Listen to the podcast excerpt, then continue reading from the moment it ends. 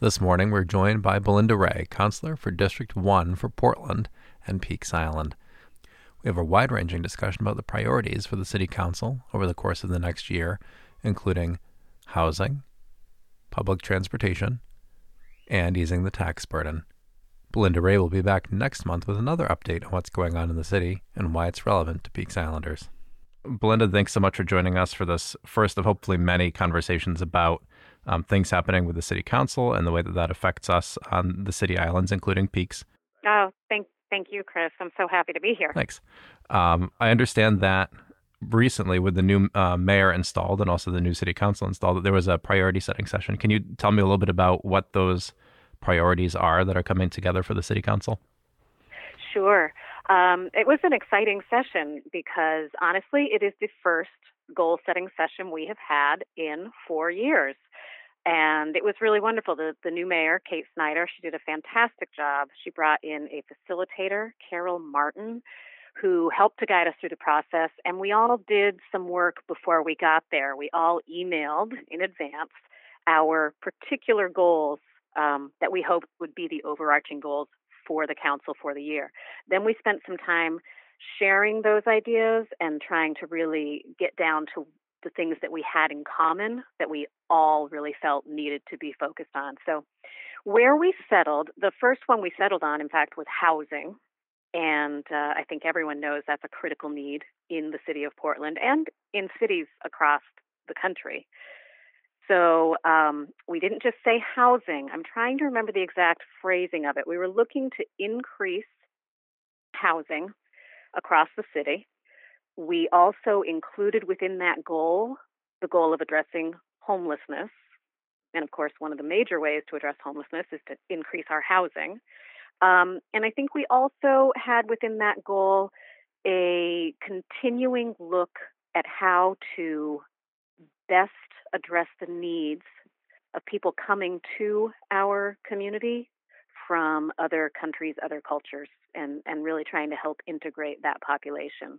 So that was the first goal, was around housing and homelessness and addressing what we saw as probably a continued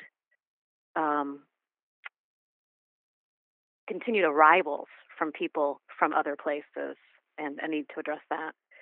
The second goal that we all agreed on was around public transit, and that's one of my pet areas. It's one of my passions, really. So the goal, I think the way we stated it, was to increase capacity and infrastructure for public transit in the city of Portland. And there are a lot of ways to do that. We can talk about that more. But then the final goal was around fiscal responsibility. There was a goal to balance all the needs in the city and make sure that we are being responsible with taxpayer funding and to try to have a minimal tax increase. I don't think it's possible to have no tax increase, but minimal tax increase in order to be fiscally responsible. And we have not yet put a particular number on that, but we do have a follow-up goal-setting session on February 10th where perhaps we'll zero in on a number. Mm-hmm. That's great. Those sound like great goals. It sounds also like a very collaborative process. Is that something that you expect to continue throughout the entire 2020 City Council session? I really do. I think it feels very collaborative. It feels... It's a great feeling in City Hall these days. I am really impressed with our new mayor, Kate Snyder. I did not know her well. I had met with her a few times prior to her being elected, but she is a very collaborative person. She is definitely interested in getting as much information as she can. She does not react quickly. She wants to make sensible and rational choices.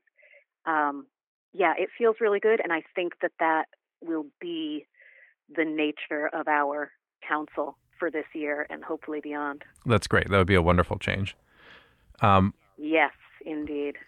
So let's talk about public transit first, because that is something that you are heavily involved in. What are some of the specific ways you think that folks are starting to coalesce around as far as enhancing public transportation? I think people are really beginning to realize a couple of things. Number one, that public transportation is for everybody, that it's not just for people who can't afford a car. That's a good choice for people regardless, because public transit, when you increase your public transit, you get more people on public transit, you start to address every issue that we face. Public transit gives us access to housing in different places in the city. It gives people access to jobs, so it deals with workforce. Economic development tends to pop up around transportation hubs, and public health is improved when people are taking transit because people are pedestrians or cyclists before and after they get off or on transportation. And it also addresses, obviously, sustainability and environmental issues. So I think people are beginning to realize that it is a huge part of addressing so many of the issues we face. Some of the ways to increase our public transit infrastructure we can do as a city through our planning process. If we are looking around the city for places where we can help to speed public transit, if we had bus-only lanes or places where there's a queue jump possibility, and what that means is that the bus will get a light, so there might be a, you know how we have center turn lanes? Maybe the center lane, just as you come to a light, would be for the bus only. And then the bus would get the light ahead of the other lane. And that's called a queue jump, where the bus gets to jump ahead of the rest of the traffic. There are things we can do to make sure that where we have transit stops, we have ADA compliance. Obviously, Metro, the transit district here, works on that a great deal. But the city can also be a partner in that. We can, people aren't going to love hearing this, but if we reduce our parking minimums, it makes it more difficult to have a car, and it encourages more people to use a bus. Reducing parking minimums also addresses housing, because if you have a housing development and you're requiring them, like it's 30 units of housing, and you're requiring them to have 30 spaces of parking along with that, that's space that they can't dedicate to housing. They might have to have a surface lot, and so they can't build on it. Or they might have to have a parking lot under the building, and so it takes up housing space. So reducing those parking minimums does, in fact, help with both public transit and with housing. Mm-hmm. So those are some of the things.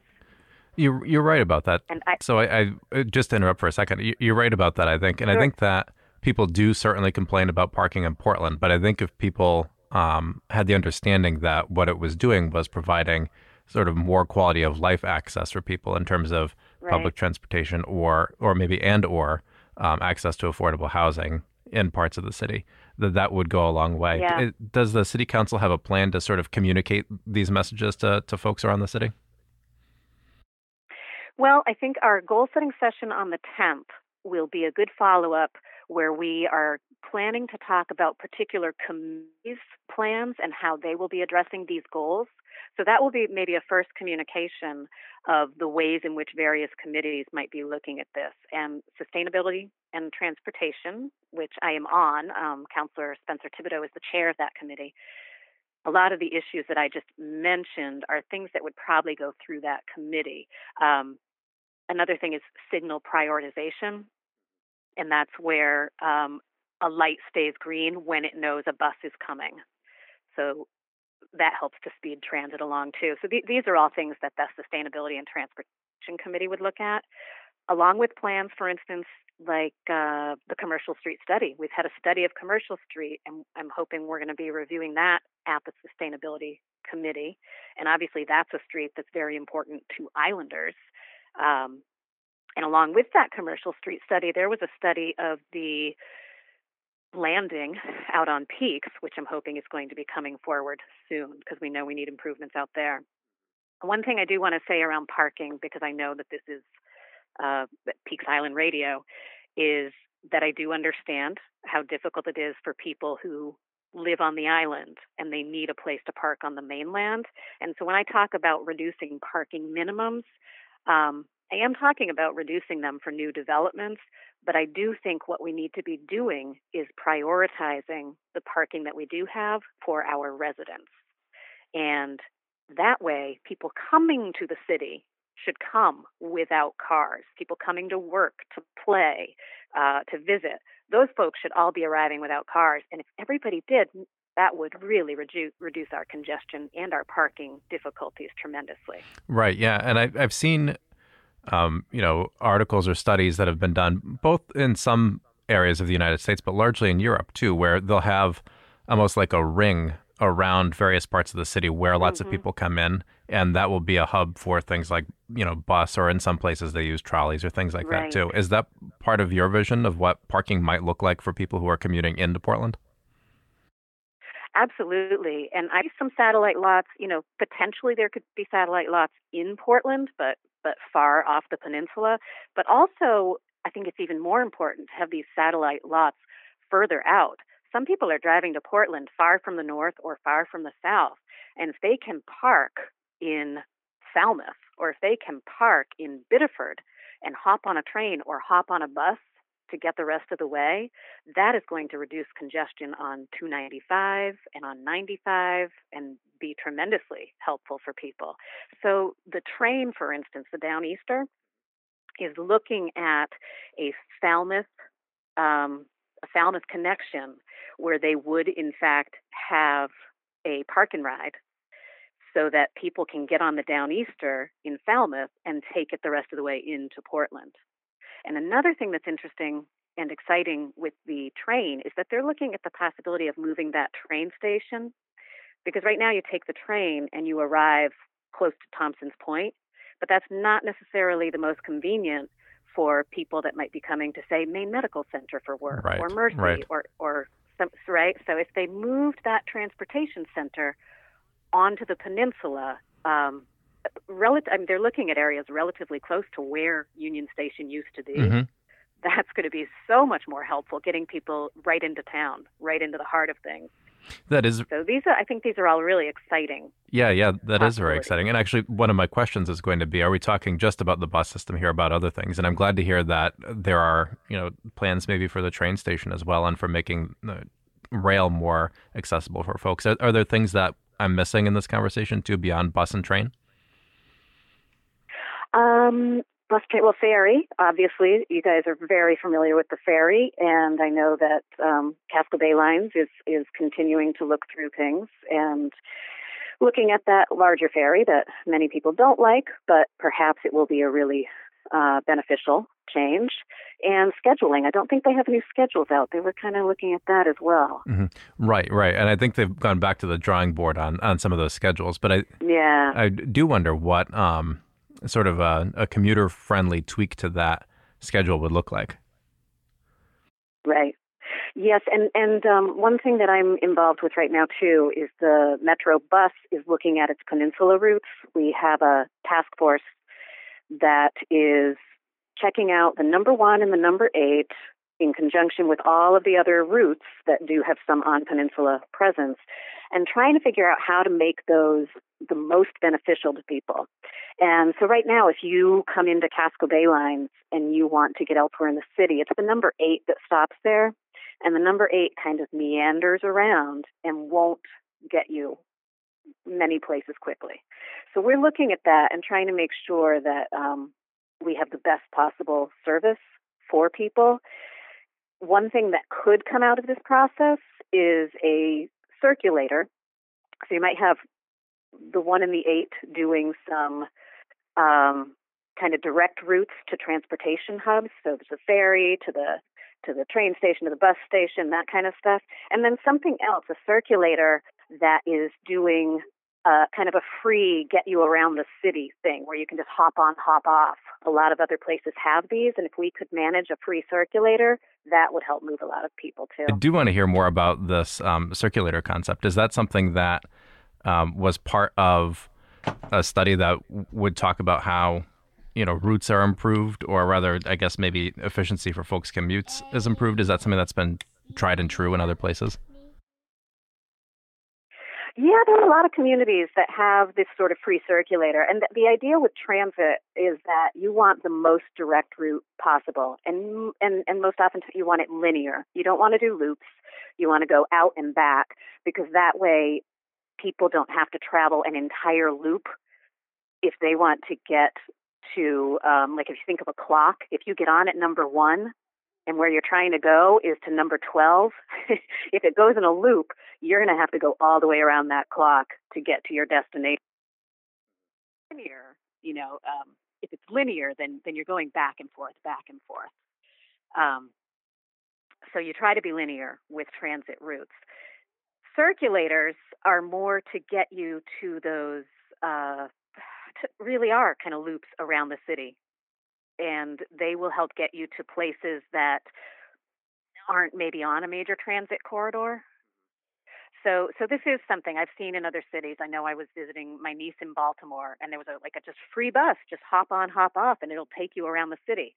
And we kind of get a feel for that on First Fridays, because the bus is free on First Fridays, so it is kind of a hop on, hop off. So you can start to imagine what it would be like. It just frees up a lot of transit and transit use.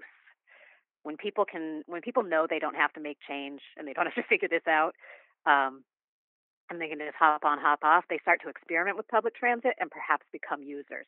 Oh, and that's another thing I want to mention about public transit is that starting in April, Metro is launching a new fare collection system, which will be electronic. So you will no longer have to fumble for change. You can still pay in cash, but you will be able to pay using an app on your phone that is linked to an account.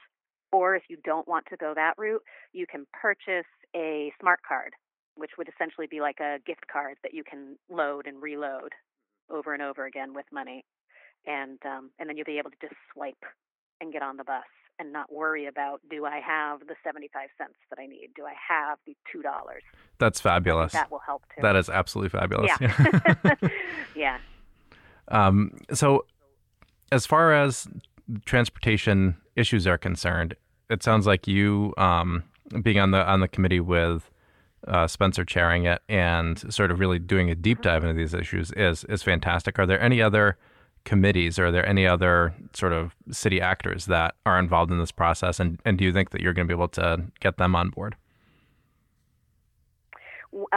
Specifically with regard to public transportation? Yes. Yep. Yeah. So really we have 7 transit agencies that operate within this city. There are, I think, 3 bus services. There's Metro, South Portland, and Shizum, the shuttle bus from Paco, Biddeford, Old Orchard, and RTP, and then there's the train, there's the ferry, and there's someone I'm leaving out, which is too bad. But really, we need to get all of them agreeing on a lot of these things. Metro is the one that we as a city pay into. They are our transit district, and they operate within our community, and also Falmouth and Westbrook are members, and then recently Freeport, Yarmouth, and Brunswick joined as members. So Metro definitely has to be part of the conversation.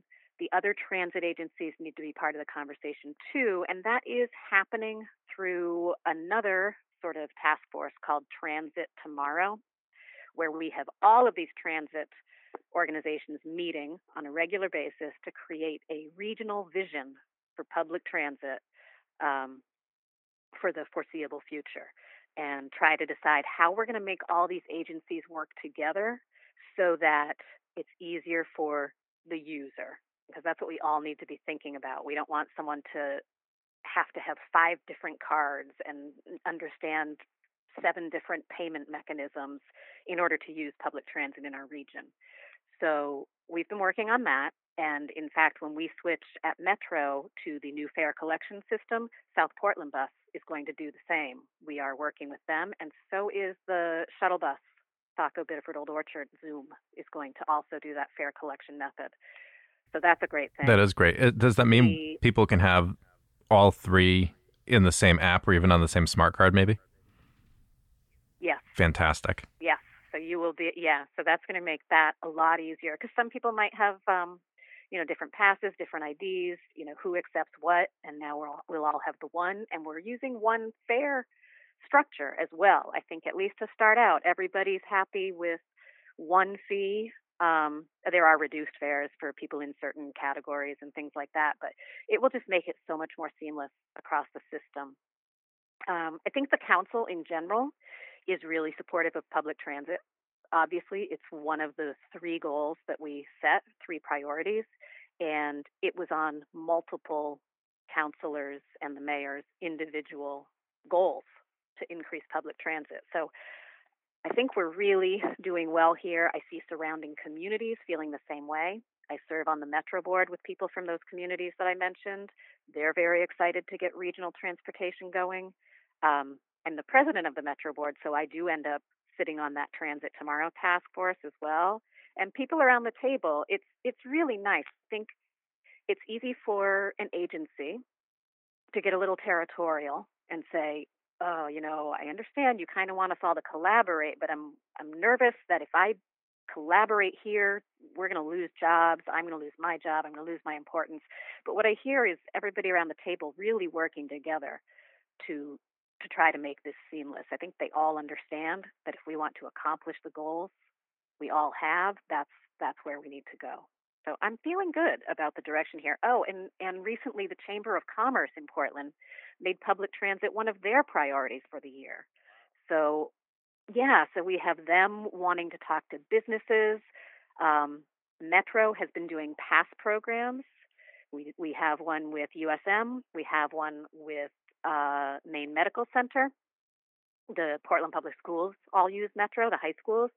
And once we switch to the new fare collection system, it will be easier to do pass programs with other businesses. So we're getting some huge businesses in Portland, and wouldn't it be fantastic if as part of their parking and traffic management plans, they offer free passes to their employees? Mm-hmm. Right. That gets everyone on the bus. It helps to increase the capacity of the bus. So I'm feeling pretty good about it. That's great. So last thing on transportation, because I do want to talk about the other priorities too, but you had mentioned at the outset Sure. that walking and biking were sort of part of the plan when it comes to people using public transportation. Are there any innovations or steps that are going to be taken around pedestrian and cycling traffic? Yes. In Portland, we do have a complete streets policy so that every time a street is designed, it is supposed to consider all modes of transportation. And so that includes cars, but it includes transit, and it also includes pedestrians and cyclists. So we definitely look at that. We would continue to look at more bike lanes in the city, and I know it's always one of the chair of the Sustainability and Transportation Committee's priorities to get another protected bike lane. We have just one in the city right now down on Park Avenue. It's the first one that was put in, and Spencer pushed pretty hard for that. So I know he wants another one. More pedestrian and bicycle infrastructure is definitely important. We have been implementing the rapid flashing beacons in various high traffic areas. Those are the poles that a pedestrian can press when they're at a crosswalk, and it lights up to help draw attention to the fact that there's someone in the crosswalk. So we do continue to try to look at infrastructure that encourages walkability and use of bicycles in the city as well. That's great. I'm particularly encouraged to hear about the sort of segregated, the bike lane or the protected bike lane, because I know in some parts of the city, yeah. it's very challenging, especially in the summer months where there's a lot more traffic and people are less familiar, right. frankly, who are visiting from out of town with those bike lanes. It's challenging yeah. for folks to sort of do the weaving that has to be done in some other parts of the city. It really is. I went to an interesting talk recently because I bike a lot and I'm pretty comfortable in traffic. And what someone said at this was, you know, the protected bike lanes aren't for people that feel comfortable already. When you add just a painted bike lane, you're not drawing in new bikers. You're not encouraging new people to join you on the road. New bikers, in order to become comfortable and give it a try, they need the protected lanes. So if you're serious about it, you have to be serious about the bike lanes being protected. And that kind of hit me as, oh, you know what? Just because I'm comfortable, I need to make sure that I'm not assuming that we're okay if we just paint a bike lane. We need to take another step. We need to go a little further. Mm-hmm. That's great. Yeah, I think that is such a phenomenal insight into the way people approach biking too, right? It's almost, it's like a version of training wheels for your bike lane. Yeah, it's true. All right, so let's chat a little bit about housing if you'd like to move in that direction. So you had said one of the priorities was expanded access to housing. I'm wondering if that's a sort of shift in priority to more affordable housing on the peninsula, or if that means sort of citywide that there's going to be a push for affordable housing. I think citywide. I think people would love for there to be varying economic levels of housing everywhere throughout the city, because I think it's pretty common sense to understand that it's never good to segregate people by economics or by anything. But we don't want there to be sections of affordable housing and sections where the housing is all high end. It's much better when all of those various economic levels are integrated. So we would certainly love to see housing at all levels across the city. I know that people wrote this differently. I think I wrote, I just wanted to increase housing, period. And I think I might have written at all levels, increase housing at all levels. Some people really want to focus on affordable, and some people really want to focus on workforce. And then there's also the idea that there's this missing middle. So we're getting a lot, everyone knows we're getting a lot of high-end stuff. We're also getting a lot of subsidized housing. So for people that are struggling economically and are making 60% or less of the average median income, what we're not getting a lot of is that in between, particularly 80 to 100% of the area median income. And these are probably the people that are filling a lot of our really important jobs, like teachers and firefighters and police officers. And those are the folks that are having the hardest time finding a place in Portland. So I think increasing housing at all levels is the goal.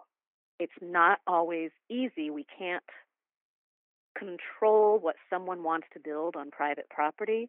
What we can try to do, and what the Housing Committee, which I don't serve on, but what they have been trying to do is identify parcels of city-owned land in the city that we could use to incentivize a particular level of housing. So if we wanted housing to suit that 80 to 100% area median income level, and we have a parcel of land that we could offer for free or at a very low cost, or through a long-term lease at a very low cost to a developer, then they might be able to produce the housing at that level, and we could have an agreement to that effect. You know, we will provide the land, you create the housing, but it has to suit this level of economic viability.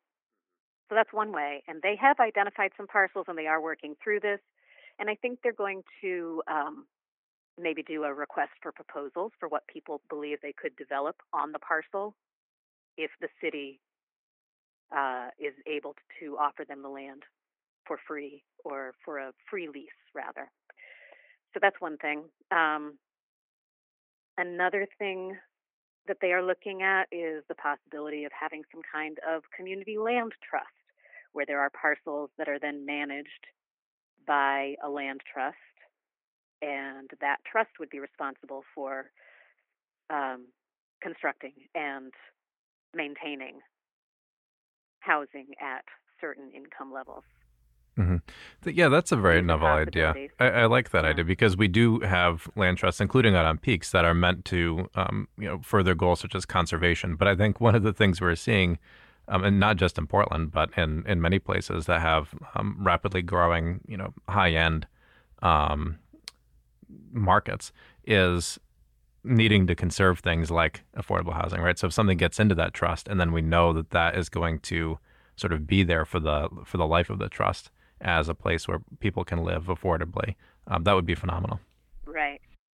Yeah, definitely. And so the Housing Committee is kind of looking at a lot of these possibilities for ways to make sure that we're incentivizing more housing. They had their meeting the other night to start setting some of their particular steps, and I was not able to attend that, so I'm looking forward to hearing what they came up with. That's great. And I imagine that a related issue for homeowners as opposed to renters, although I think it affects renters too, just in a different way further down the line, is your goal of easing the council's goal of easing the tax burden. Is there a mechanism that the city council is looking at that would sort of target folks who are in that particular group of people who are, 80% to 100% or even maybe less than 80% to make sure that their tax burden does not price them out of Portland, even if they, paid off their house, for example? Yeah, so we have one kind of tax relief thing in place right now, but it's for people who are 65 and older. And it's hard to come up with tax relief simply because every time you offer relief to one segment of the population, you increase it on every other segment because we need to come up with the money to offer the tax relief. I think people have talked about the possibility of trying to expand the tax relief beyond the segment we have right now, but that is really why we had the third goal, which is minimal tax increase. And the other thing that we're trying to do is to come up with other revenue streams for the city. So we put into place last year impact fees on hotels, and hotels now pay a fee when a new hotel comes in. It pays a fee per room, and it's a pretty hefty fee. And that money goes directly into the Housing Trust Fund to try to help create and incentivize new housing.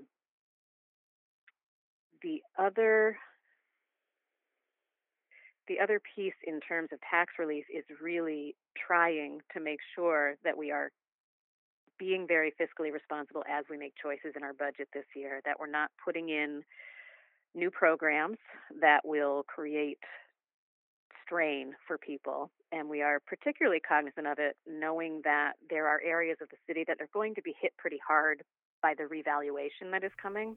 Right.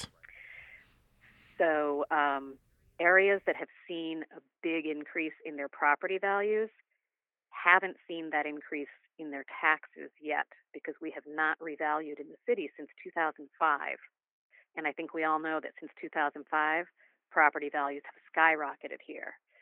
So some places where the values have gone up tremendously are going to see their property values go up. Of course, the mill rate for the city will at that time come down because the city doesn't look to make money off a revaluation. The city still keeps its same budget, but some folks are going to see that their taxes are going to go up as a result. So I think that's making a lot of people nervous, and it's certainly making the council feel particularly the need to rein in the tax increases as much as possible. Right, absolutely.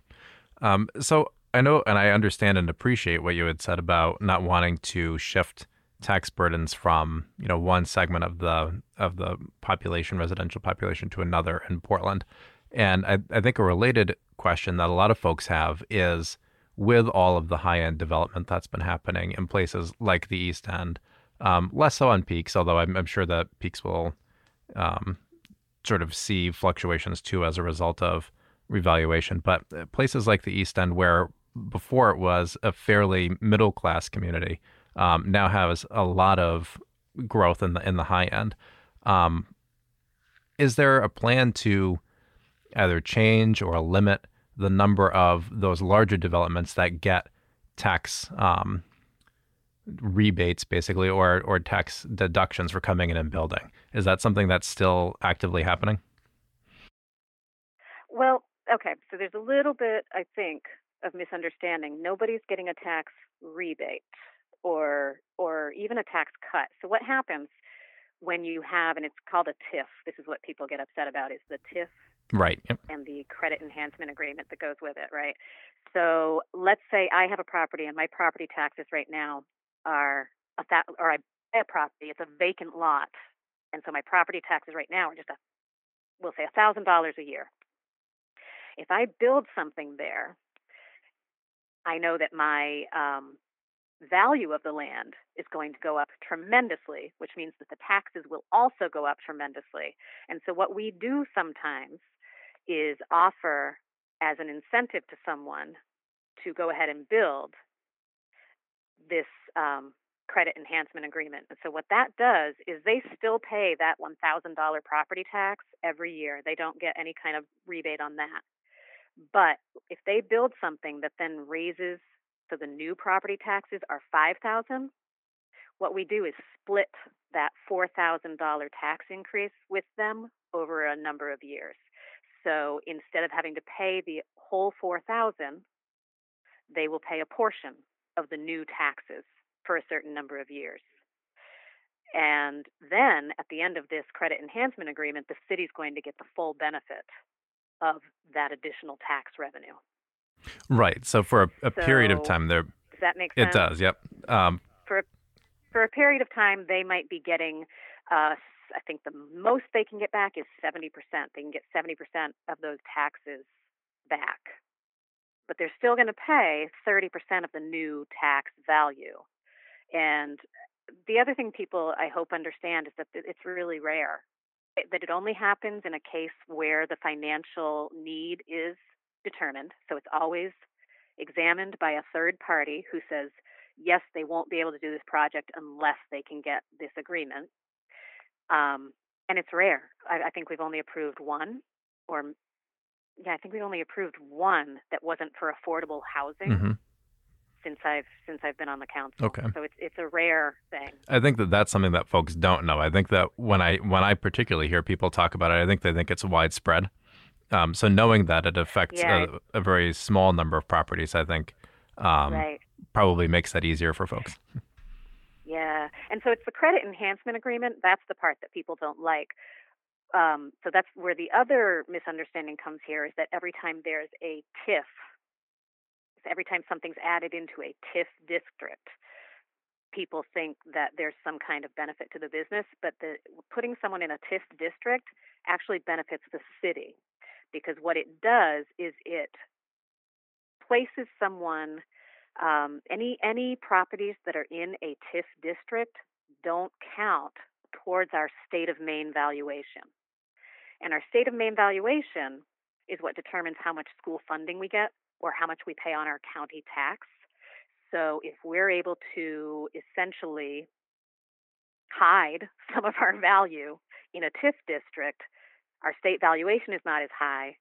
That gets us more state funding for education and a lower county tax. So there are some big benefits to TIFs as well.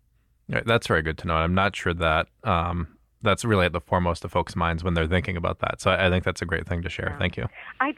I didn't know this stuff until I got on the council. It's not. it's complex, and it's not stuff that you necessarily have time to sit down and wade through. But once this becomes, it's part of my job now. So now I understand these things. I didn't have this knowledge when I wasn't on the council. And I don't expect other people to just walk around and examine TIF districts or the way they work either.